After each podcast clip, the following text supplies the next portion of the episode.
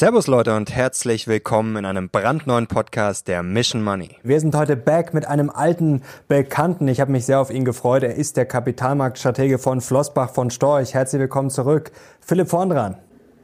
Immer wieder ein Vergnügen.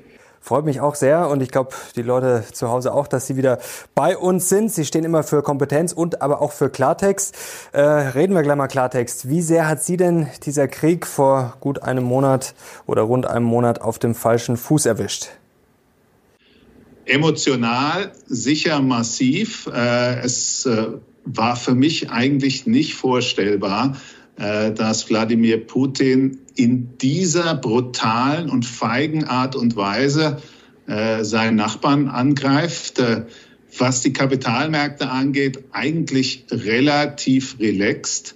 Äh, wir hatten in unseren Portfoliostrukturen Unternehmen, von denen wir sehr sicher waren, dass die auch einen solchen, äh, so zynisch das klingen mag, äh, Anlass verkraften können. Und wenn ich mir heute die Performance anschaue, äh, dann äh, liegen die Fonds mehr oder weniger auf dem Niveau vor dem Einmarsch oder teilweise sogar einen Tick drüber. Äh, die große Herausforderung waren eher die Kunden, die oft die Frage nach Absicherung, Sinn und Zweck gestellt haben. Mhm. Äh, aber im Portfolio hat sich relativ wenig getan. Jetzt wollen wir ein bisschen vorausblicken. Jetzt gibt es natürlich einige Auswirkungen, die sich jetzt schon zeigen. Energie, das Thema hatten wir natürlich letztes Jahr auch schon, hat sich jetzt verschärft. Sehr viele andere Probleme, Rohstoffe.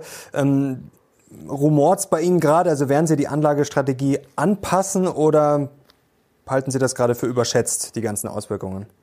Nein, die Auswirkungen werden sicher extrem nachhaltig sein. Sie haben das angesprochen, die Rohstoffpreise ist aber ja nur die eine Seite. Das andere sind die weiter anziehenden Schulden. Mhm. So eine Bundeswehr möchte auch finanziert werden. Die Flüchtlingsströme werden uns wahrscheinlich auch wieder an die Belastungsgrenze, zumindest was die Haushalte von Gemeinden, Kreisen und Ländern angeht, führen. Das ist ganz klar etwas, was bleibt. Das sind aber Grundpfeiler unserer Anlagephilosophie, die wir ohnehin auch in unseren Gesprächen immer wieder angeführt haben. Es wäre naiv, davon auszugehen, dass die Staaten von ihren Schuldenbergen runterkommen. Die Staatsverschuldungsquote wird weiter ansteigen. Das war immer eines unserer Investmentpostulate. Das andere ist die Inflation, die gekommen ist, um zu bleiben. Jetzt hat sie sicher durch die Ukraine-Krise in bestimmten Rohstoffsegmenten Energie, Nahrungsmittel, aber auch in bestimmten Gasen, wenn ich an Neon denke, ist die Ukraine ein sehr wichtiger Produzent, nochmal eine Beschleunigung erfahren. Und das wird, davon sind wir überzeugt, zu Zweitrundeneffekten führen. Also die Inflation wird bleiben und länger bleiben und höher bleiben, als man sich das bisher vorstellen konnte. Und die Notenbanken sind in einer selbstgemachten Zwickmühle. Wenn man bösartig sein möchte, könnte man sagen, das haben sie aber auch redlich verdient, weil sie haben sich selbst in diese Zwickmühle hinein manövriert, in der sie auf der einen Seite versuchen müssen, der Inflation hinten nachzuhecheln mit ihren Zinsen und auf der anderen Seite wissen, wir dürfen weder die Konjunktur abwürgen, noch dürfen wir die Staatsfinanzierung gefährden. Das bedeutet, sie werden hinter der Kurve bleiben und die negativen Realzinsen, die werden bleiben und zwar eben über sehr, sehr lange Zeit. Und in unseren restriktionsfreien Mandaten haben wir deshalb weiterhin keine Anleihen, weil das sicher das Segment ist, das man in einem solchen Umfeld nicht braucht. Mehr desgleichen, das ist im Prinzip das Resultat dieses äh, feigen Angriffs auf die Ukraine. Wollen wir gleich noch drüber sprechen, über die ganzen Auswirkungen. Sie haben die Inflation schon angesprochen. Jetzt haben wir eigentlich die letzten Monate immer gehört, auch letztes Jahr schon, die Inflation war ja auch schon hoch. Dann hieß es, ja, das sind jetzt die Effekte vom Vorjahr, das wird sich dann alles bereinigen. Und Peak Inflation wurde sehr oft ausgerufen. Jetzt haben wir Peak Inflation irgendwie immer noch nicht so wirklich gesehen. Also bisher zumindest nicht, es steigt immer weiter. Ist jetzt der Punkt überschritten, wo Sie auch sagen würden, ja, es geht jetzt noch weiter hoch oder es bleibt zumindest auf Dauer sehr hoch? Ja, wir haben ja immer gesagt, die Inflation setzt sich aus zwei Komponenten zusammen. Das eine ist die der temporären Effekte. Das sind Verklemmungen in den Rohstoffen, Verklemmungen in den Lieferketten. Die werden sich irgendwann beruhigen.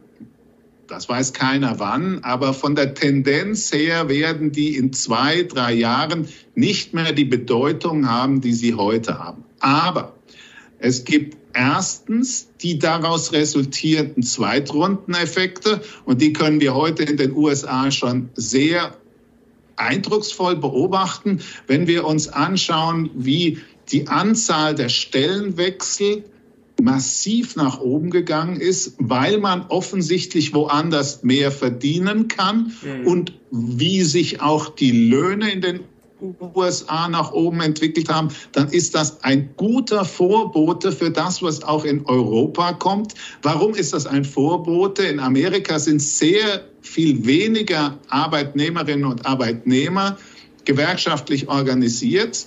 Dort ist der Tarifvertrag weniger relevant als die gegenseitige Arbeitsvereinbarung.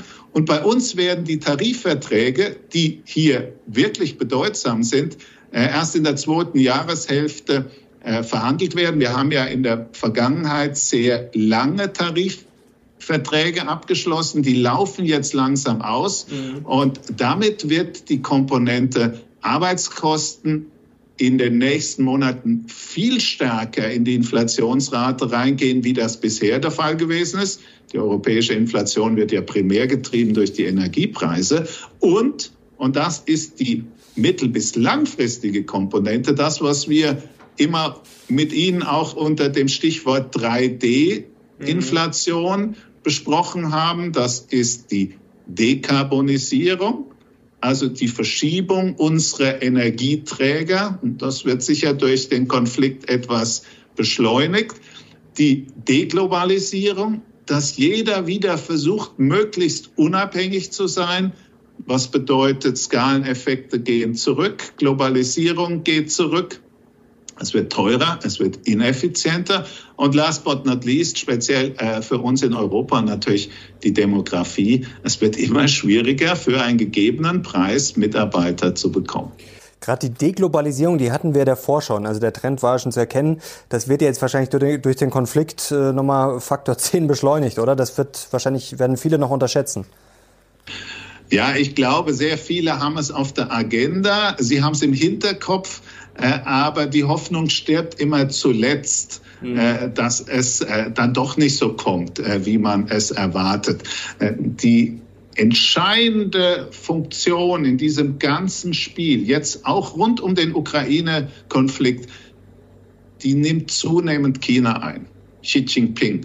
Ich behaupte immer, wenn Putin nicht seine Ostflanke durch Xi Jinping abgedeckt bekommen hätte, hätte er nie den Einmarsch in die Ukraine gewagt. Xi Jinping ist derjenige, der sich das alles anschaut, der daraus versucht, möglichst steile Lernkurven äh, zu generieren. Und das, was wir im Moment in der Ukraine erleben und die Effekte rund um die Sanktionen herum, die werden natürlich Auswirkungen haben in unsere Realwirtschaft, die wir uns heute nur ansatzweise vorstellen können. Schauen Sie, kein Land, das diktatorische Strukturen aufweist, wird noch auf den Wert von Währungsreserven vertrauen, die im Ausland lagern und die in Währungen bestehen, die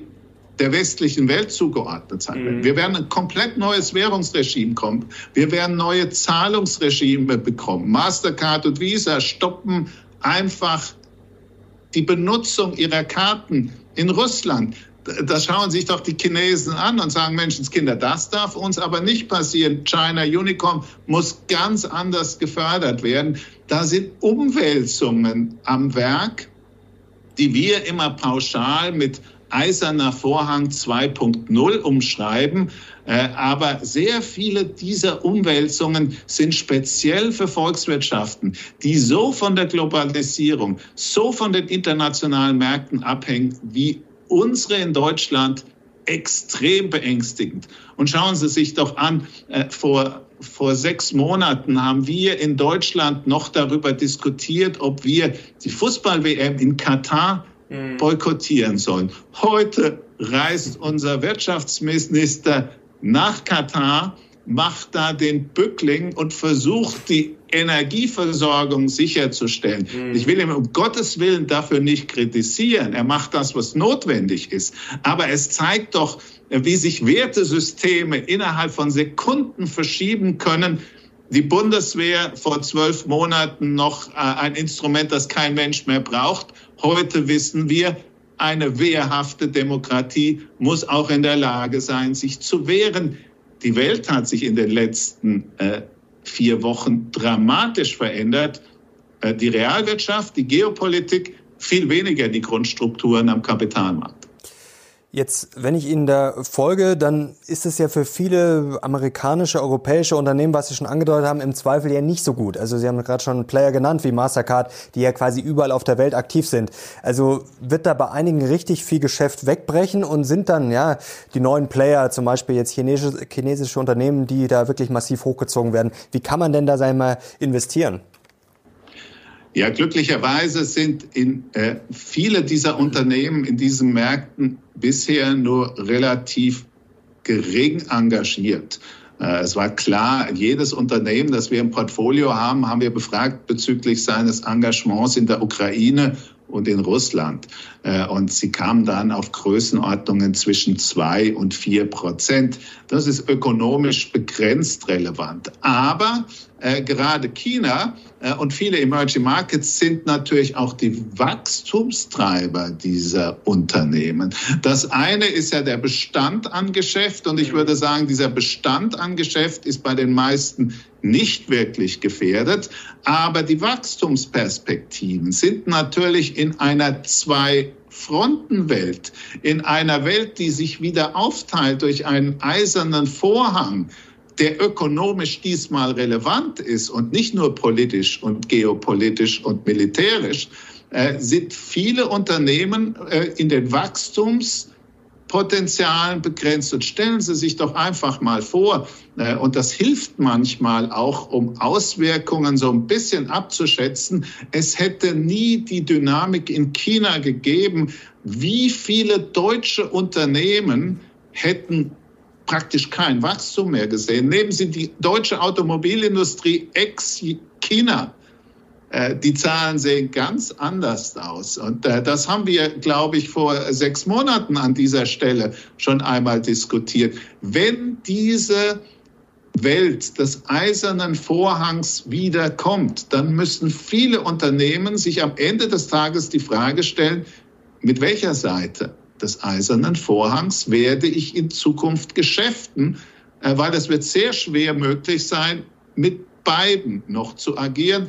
Das geht hin bis zu Überlegungen in Unternehmen, die Firma aufzuteilen, mhm. in die Ost- und in die Westunternehmung, vielleicht auch in einzelne Geschäftsbereiche, die mehr dem Westen oder mehr dem Osten entsprechen. Porsche Ein Spin-off äh, von Porsche wäre sicher eher ein Unternehmen, das mehr den U S A und dem Westen zugeordnet wäre.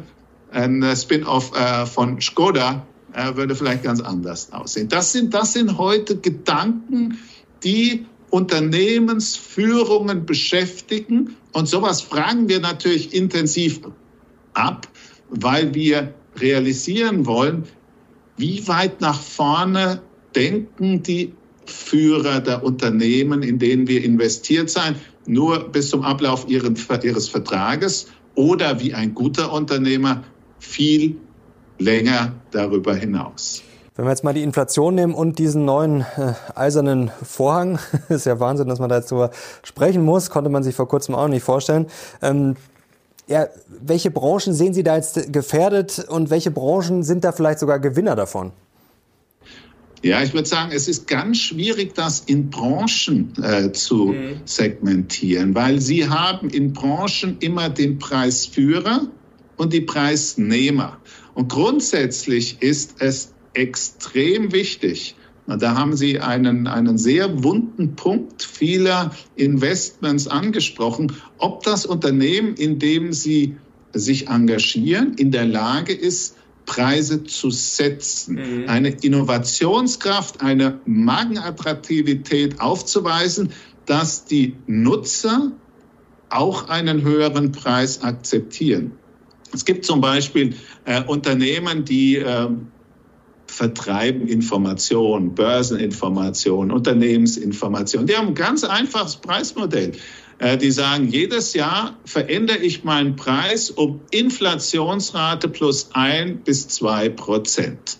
Diesen Unternehmen ist es eigentlich absolut egal, wo die Inflation ist. Sie sind vom Geschäftsmodell so klar abgegrenzt, dass es keine wirkliche Alternative dazu gibt. Und die werden auch in einem solchen Umfeld ihr Gewinnpotenzial heben können. In, in, einem, in einem nominalen Umfeld, und, und Aktien und Gewinne sind nun mal nominal, äh, führt das sogar zu stärkeren Wachstumsraten äh, wie in einem Umfeld, das äh, von äh, tiefer Inflation geprägt wird. Oder Sie haben ein Unternehmen, das äh, Steuersoftware macht. Mhm. Äh, eine Software, die Sie einmal oder alle zwei Jahre erwerben äh, und wo es Ihnen nicht wirklich darauf ankommt, ob die jetzt äh, neunundzwanzig Euro neunundneunzig oder äh, vierunddreißig Euro neunundneunzig kommt. Sie muss praktisch sein, sie muss Ihnen weiterhelfen. Auf die fünf Euro ist in Ihrem Gesamtpaket gepfiffen. Was anderes ist es, wenn Sie ein Preisnehmer sind, wenn Sie im Commodity-Business sind, wenn Sie Preise einfach nur durchrouten, dann haben Sie nur die Chance, auf Ihrer Kostenbasis zu optimieren. Und das ist ein viel herausfordernderes Umfeld, wie wenn Sie wirklich setzen können. Und wie gesagt, das ist keine Frage von Branche, das ist die Positionierung in der Branche. Da gibt es eigentlich in jedem Branchensegment die einen und die anderen. Jetzt haben Sie gerade Commodities angesprochen. Jetzt haben ja viele Experten zuletzt gesagt, ja, eigentlich ist es ganz einfach in dem Umfeld jetzt Energie, Rohstoffe, steigende Zinsen, vielleicht noch Banken. Äh, warum könnte das denn nicht so einfach aufgehen aus Ihrer Sicht? Naja, die Thematik äh, der Rohstoffe und der Energie, äh, das ist natürlich eine Wette. Äh, morgen kommt der Frieden. Äh, Ich glaube zwar nicht dran, aber ich würde es natürlich für die Ukrainer wirklich hoffen. Mhm. Äh, und dann ist ihre Wette, die dann wirklich nur eine Wette war, äh, über Nacht perdu. Äh, wir haben äh, sicher strukturelle Nachfrage auch in den von Ihnen erwähnten Rohstoffklassen. Äh, aber äh, Sie werden dann erstmal einen massiven Einbruch äh, in Ihren Basiseffekten haben. Das äh, kann man machen, wenn man sich zutraut, solche Wetten richtig zu prognostizieren. Äh, aber das ist jetzt definitiv mal nicht das Geschäft, in dem wir uns heimisch fühlen. Äh, wir wollen eben genau die Unternehmen ins Portfolio packen, die nicht angewiesen sind auf die Richtigkeit von Wetten, sondern die, die über die Strukturen, über das Geschäftsmodell äh, zuckern wie ein Schiffsdiesel, äh, genug Blei im Hintern, um auch wieder aufzustehen, wie ein Stehaufmännchen. Das sind zwei unterschiedliche äh, Investmentphilosophien. Äh, die eine mag genauso funktionieren wie die andere. Äh, wir sind nicht die Wetter, wir sind die Analysten, die versuchen, Geschäftsmodelle herauszufinden, die einfach so einmalig oder attraktiv sind, dass Sie sie, wenn, wenn Sie der Unternehmer wären, nie verkaufen würden. Mhm. Weil Sie sagen, okay, was hat die Ukraine mit meiner Steuersoftware zu tun? Was hat die Ukraine zu tun mit der Software, die äh, einen Arzt unterstützt? Äh, Da wird das dann mal an den Börsen rauf und runter gehen und der Beta-Effekt führt dazu, dass meine Aktie temporär auch mal mit runtergezogen wird. Aber in meinem Kerngeschäft ist das irrelevant.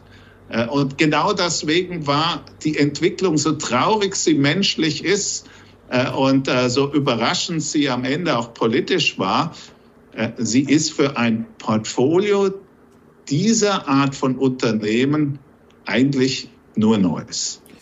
Kommen wir kurz zur Bewertung. Das ist ja immer interessant zu schauen, wie steht der Markt gerade, aber gut, an sich sagt uns das auch nicht viel. Das ist ja eigentlich auch eine gute Zeit für Sie gerade auch als Stockpicker, denn auf den ersten Blick sieht das jetzt fair bewertet aus. Das sagen auch eigentlich die ganzen äh, ja, Studienexperten. Wenn man drauf schaut, langfristiger Durchschnitt, da sind wir gerade ungefähr. Könnte man jetzt sagen, fair bewertet, weder überbewertet noch unterbewertet. Aber jetzt trennt sich natürlich die Spreu vom Weizen. Wir haben ja gesehen, die Tech-Aktien sind ja quasi gecrashed die letzten Monate. Bei vielen anderen Titeln hat sich da eigentlich nicht viel getan. Ähm, könnten Sie uns vielleicht mal zwei Beispiele nennen? Ich weiß es mal schwer mit den Einzeltiteln, aber vielleicht mal eine Aktie oder, oder auch eine Branche, wenn es geht. Ähm, Sie haben ja gerade gesagt, das ist ein bisschen schwierig, die für Sie momentan überbewertet ist und vielleicht ein Beispiel, wo Sie sagen, das ist äh, sehr fair bewertet oder vielleicht sogar deutlich unterbewertet? Ja, ich würde mal versuchen, das ein bisschen anders äh, zu greifen. Sie haben gesagt, die Bewertung ist okay. Es hat sich schon einiges getan in den Bewertungsfragen in den letzten Monaten. Äh, die Zinsen sind, wenn auch nur leicht, etwas angestiegen. Das ist definitiv für die Breite der Unternehmen ein gewisser Hemmschuh. Wir haben deutlich höhere Risikoprämien und die haben einen Grund. Das eine ist die Geopolitik, das andere ist aber auch das ähm, aufgescheuchte Huhn-Syndrom bei den Notenbanken. Äh, die haben die Forward Guidance einkassiert. Und es ist interessant, viele, viele Investoren haben geglaubt oder glauben immer noch, dass Notenbanken in der Lage sind, Inflation zu prognostizieren und dass man sich auf Forward Guidance verlassen kann. Diese, diese Art von Investoren stehen heute so ein bisschen äh, im Dschungel und wissen nicht, wie es weitergeht. Und reflexartig ziehen sie die Risikoprämien hoch. Und das ist nachvollziehbar und damit hat sich natürlich auch der Diskontierungsfaktor für zukünftige Gewinne erhöht. Weniger durch die Zinsen, was immer als großes Thema angeführt wird, dafür sind die Bewegungen zu marginal, aber durch die Veränderung der Risikoprämie. Das bedeutet, der Markt in der Breite selbst bei unverändertem Niveau weniger attraktiv bewertet, als er das noch vor zwölf Monaten war. Mhm. Er hatte allerdings so viel Wasser unterm Kiel, dass dieses Absenken des Bewertungsniveaus immer noch ausreicht, um ihn als attraktivste Aktien, äh, Anlageklasse in den liquiden Assets äh, hervorzuheben. Das ist das eine. Also wir sind sicher in der Breite etwas unattraktiver geworden. Aber es gibt natürlich Unternehmen, die davon profitieren. Das sind Unternehmen, die sehr kurzfristig sehr stabile Cash- Cashflows aufweisen. Also beispielsweise die deutsche Automobilindustrie. Ja. Äh, wenn Sie sich die Zahlen anschauen äh, von Mercedes, äh, wenn Sie sich die Zahlen anschauen von B M W und V W, sind die sehr solide, äh, sehr ordentliche Cashflows. Und Sie wissen, eigentlich werden die die nächsten drei, vier Jahre in Nähe dieser Cashflow-Niveaus Äh, operieren, weil sehr viele äh, der Investitionen, speziell auch für die E-Mobilität, bereits durchgeführt worden sind. Hier spielt das Bewertungsniveau nicht eine so große Rolle. Also hier müssen Sie sich eigentlich nur Gedanken machen über die Entwicklung der nächsten fünf Jahre. Und äh, wenn Sie der Überzeugung sind, das kriegen die ziemlich stabil hin, äh, dann ist das ein Segment, in dem man in den letzten Wochen sicher aufstocken konnte. Genauso wie der eine oder andere Technologiewert, der eben mit der gesamten äh, Flut der Technologie ist jetzt nicht mehr zu gebrauchen, runtergespült wurde, äh, von Bernd Flossbach und seinem Team äh, aufgesammelt worden ist. Das waren sicher zwei Bereiche, wo ich sage, äh, da gab es in den letzten äh, Wochen Opportunitäten, wo wir weiter uns äh, überhaupt kein äh, sinnvolles äh, Bewertungsbild malen können. Das ist beispielsweise das äh, europäische Bankensystem. Äh, gerade die äh, Konfliktsituation Russland-Ukraine ist natürlich eine, die Auswirkungen hat äh, auf die Qualität sehr vieler ausstehender Kredite direkt an die Staaten, äh, an große Institutionen vor Ort. Aber das wird auch Auswirkungen haben auf die Geschäftsmodelle, die Die, die Unternehmenskredite in den Büchern äh, werden zunehmend riskanter. Wir sehen, wie der Mangel an Weizen sich speziell in Ländern wie Ägypten, äh, in der Türkei in die Preise reinfrisst, wie jetzt schon wieder die Politik anfängt, Preisobergrenzen einzusetzen. Das sind keine guten Zeichen mhm. für die politische und die ökonomische Entwicklung ausgewählter Schwellenländer. Also das ist weiter ein Segment, wo wir großzügig die Finger weglassen. Wie schwer ist es eigentlich momentan zu rechnen? Wir haben ja quasi ein, ein komplexes System. Jetzt haben Sie es gerade schon gesagt, dann habe ich den Weizenpreis, dann habe ich äh, die Dünger, da sind dann wieder Ammoniak und so drin. Also es, es kommt eins zum anderen. Es fängt dann irgendwo mal an und dann ist das ja wie so ein Dominoeffekt. Dann habe ich jetzt auch noch die Notenbank, äh, haben wir gerade schon drüber gesprochen. Ich habe natürlich die Risikoprämien, die Zinsen machen nicht alles aus, aber die Zehnjährigen sind jetzt schon massiv nach oben geschossen, über zwei Komma drei Prozent. Jetzt will die Fed ja weiter Gas geben. Ähm, Bilanzverkürzung steht auch noch an. Wie recht rechnet ihr denn da jetzt gerade sinnvoll? Also sagt ihr jetzt, okay, wir glauben mal, dass die Notenbank jetzt äh, siebenmal erhöht in einem Jahr. Man weiß es ja nicht, was kommt. Also wie gehe ich da überhaupt rational und seriös vor? Weil mit welchen Zahlen rechne ich da? Mit denjenigen, die man aus seinen eigenen Hypothesen für die langfristige Entwicklung von Realwirtschaft äh, und Zinsen ableitet. Äh, und das ist etwas, was wir ja in den letzten vier Sitzungen immer äh, kommentiert haben.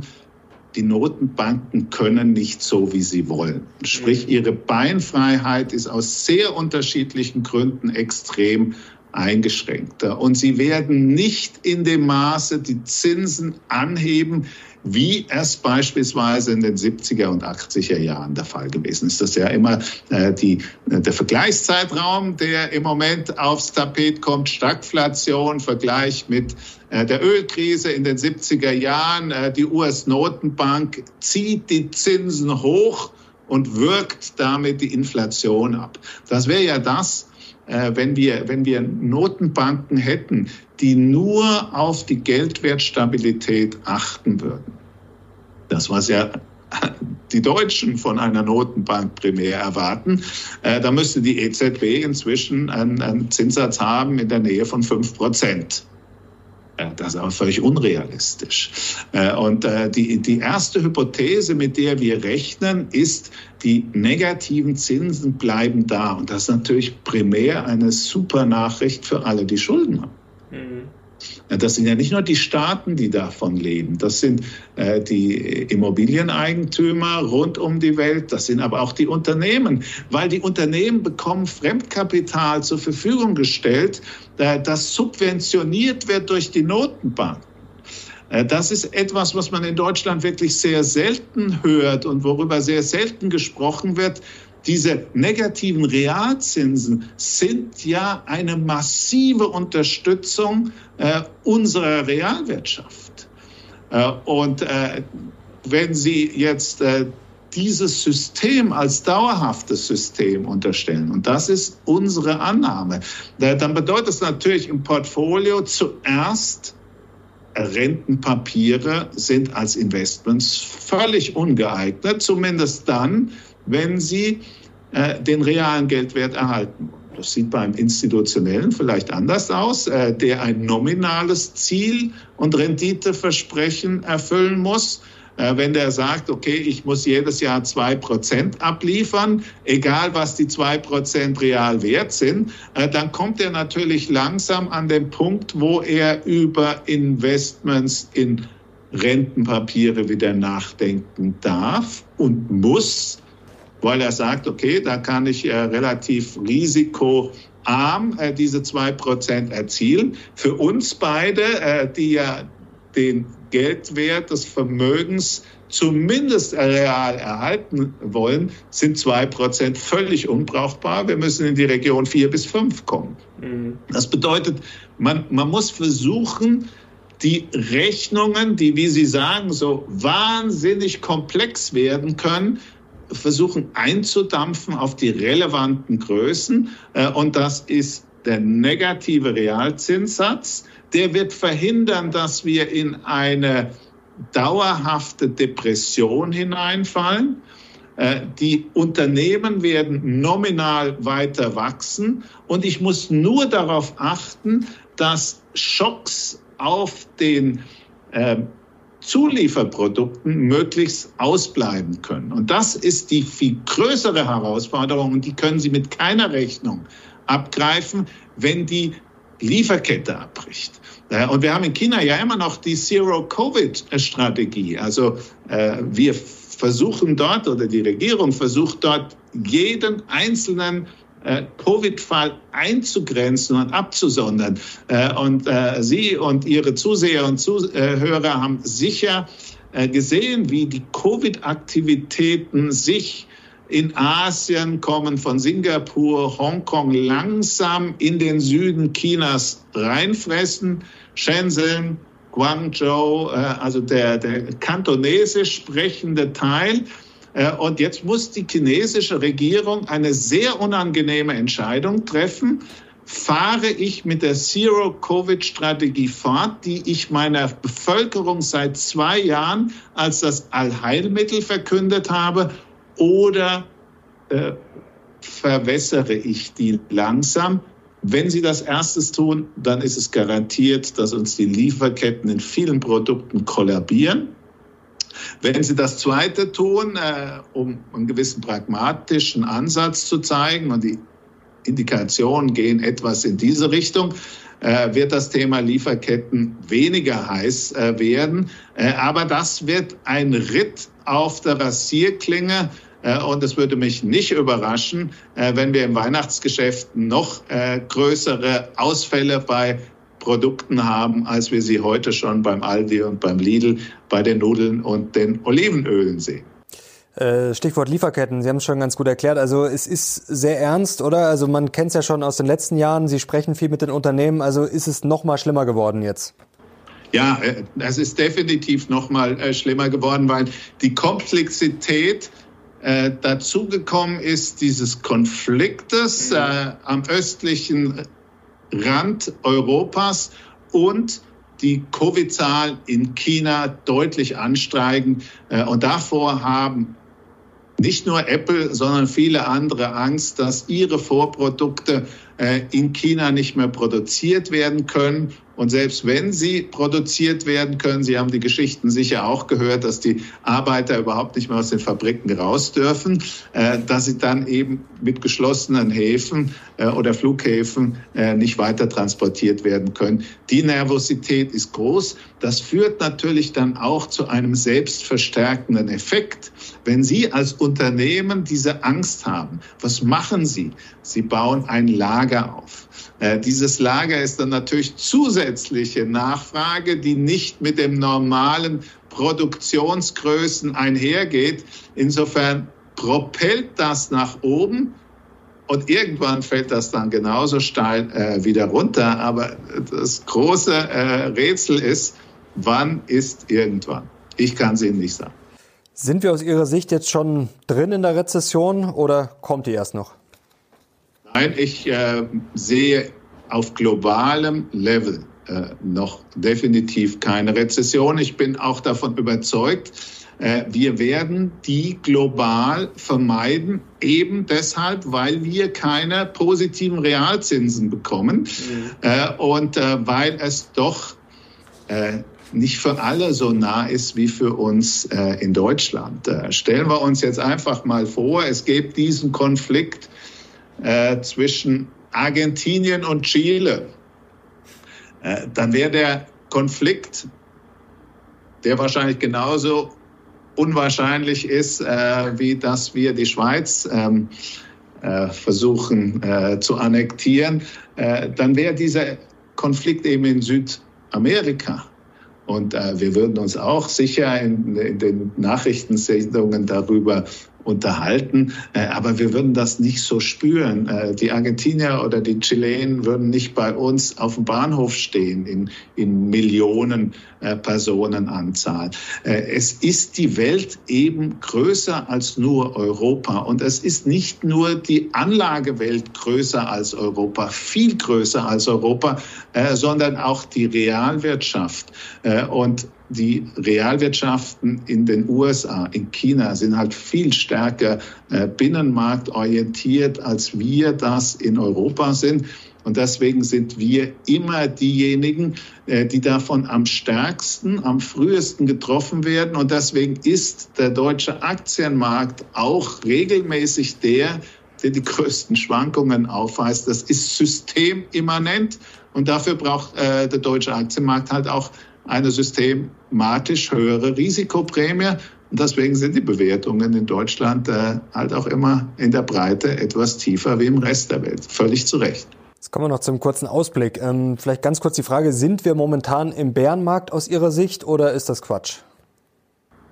Ja, ich würde mal sagen, der M S C I World äh, liegt im Moment zwei Komma fünf prozentiger Daumen im Minus. Nach einem Anstieg von dreißig Prozent im letzten Jahr, alles in Euro gerechnet, das ist für mich kein Bärenmarkt. Ich sehe im Moment auch keinen Bärenmarkt, solange die Notenbanken nicht wirklich vor die Kurve kommen. Und ich habe das gerade eben versucht auszuführen und zu begründen, warum ich das nicht sehe. Und deswegen erwarte ich auch nach vorne keinen Bärenmarkt. Nach dreißig Prozent plus in einem Jahr, dann muss ein Markt natürlich auch mal verschnaufen. Weil wenn Sie, wie wir, davon ausgehen, dass die Gewinnrenditen von Unternehmen äh, um die sechs Prozent per annum liegen, dann bedeuten dreißig Prozent, ich habe hier fünf Jahre lang die Gewinnrenditen getankt. Und äh, jetzt ist der Tank voll und jetzt kann ich mit diesem Tank auch mal ein paar Jahre fahren. Das bedeutet natürlich, dass überhaupt keine Überraschung sein sollte, äh, wenn die Kapitalmärkte einmal zwei Jahre unter Schwankungen auf der Seite äh, sich bewegen. Äh, das wäre eigentlich völlig logisch. Und äh, Ukraine, Russland hin oder her, diese Aussage hätten Sie vom, äh, im Januar von mir genauso bekommen wie heute. Das ist einfach äh, reine Mathematik. Aber solange es keine Anlageklasse gibt, die die Funktion des Realwerterhaltes besser repräsentiert wie gute Unternehmen, äh, sehe ich keinen dauerhaften Bärenmarkt, weil ich, wie gesagt, äh, eine äh, Notenbankaktivität nicht sehe, die ein Zinsniveau generiert, das der Inflationsrate entspricht. Wer das anders sieht, wer davon ausgeht, die Notenbanken werden in den nächsten zwei Jahren auf die Inflationskurve oder darüber kommen mit ihrer Zinspolitik, der muss natürlich ein ganz anderes Portfolio aufstellen. Für den bleibt eigentlich nur das Cash. Aber wie gesagt, das ist äh, nicht unser Weltbild und deswegen äh, ist ein Bärenmarkt, also ein nachhaltiger äh, Rücksetzer bei den Aktienmärkten, der uns dann auch auf diesem Niveau ein, zwei, drei Jahre begleitet, äh, meiner Meinung nach nicht das, mit was wir rechnen sollen. Was sagt Ihr Bauchgefühl? Jetzt haben einige schon gesagt, ja, wir werden die Tiefs nochmal testen. Es ist noch nicht ganz äh, vorbei. Es kann nochmal Rücksetzer geben. Was sagt Ihr Bauchgefühl momentan gerade? Oder haben wir das Schlimmste jetzt bezüglich dieses Konflikts schon gesehen? Ja, ich würde mal sagen, die, die Märkte haben sich in der Breite sehr gut gehalten.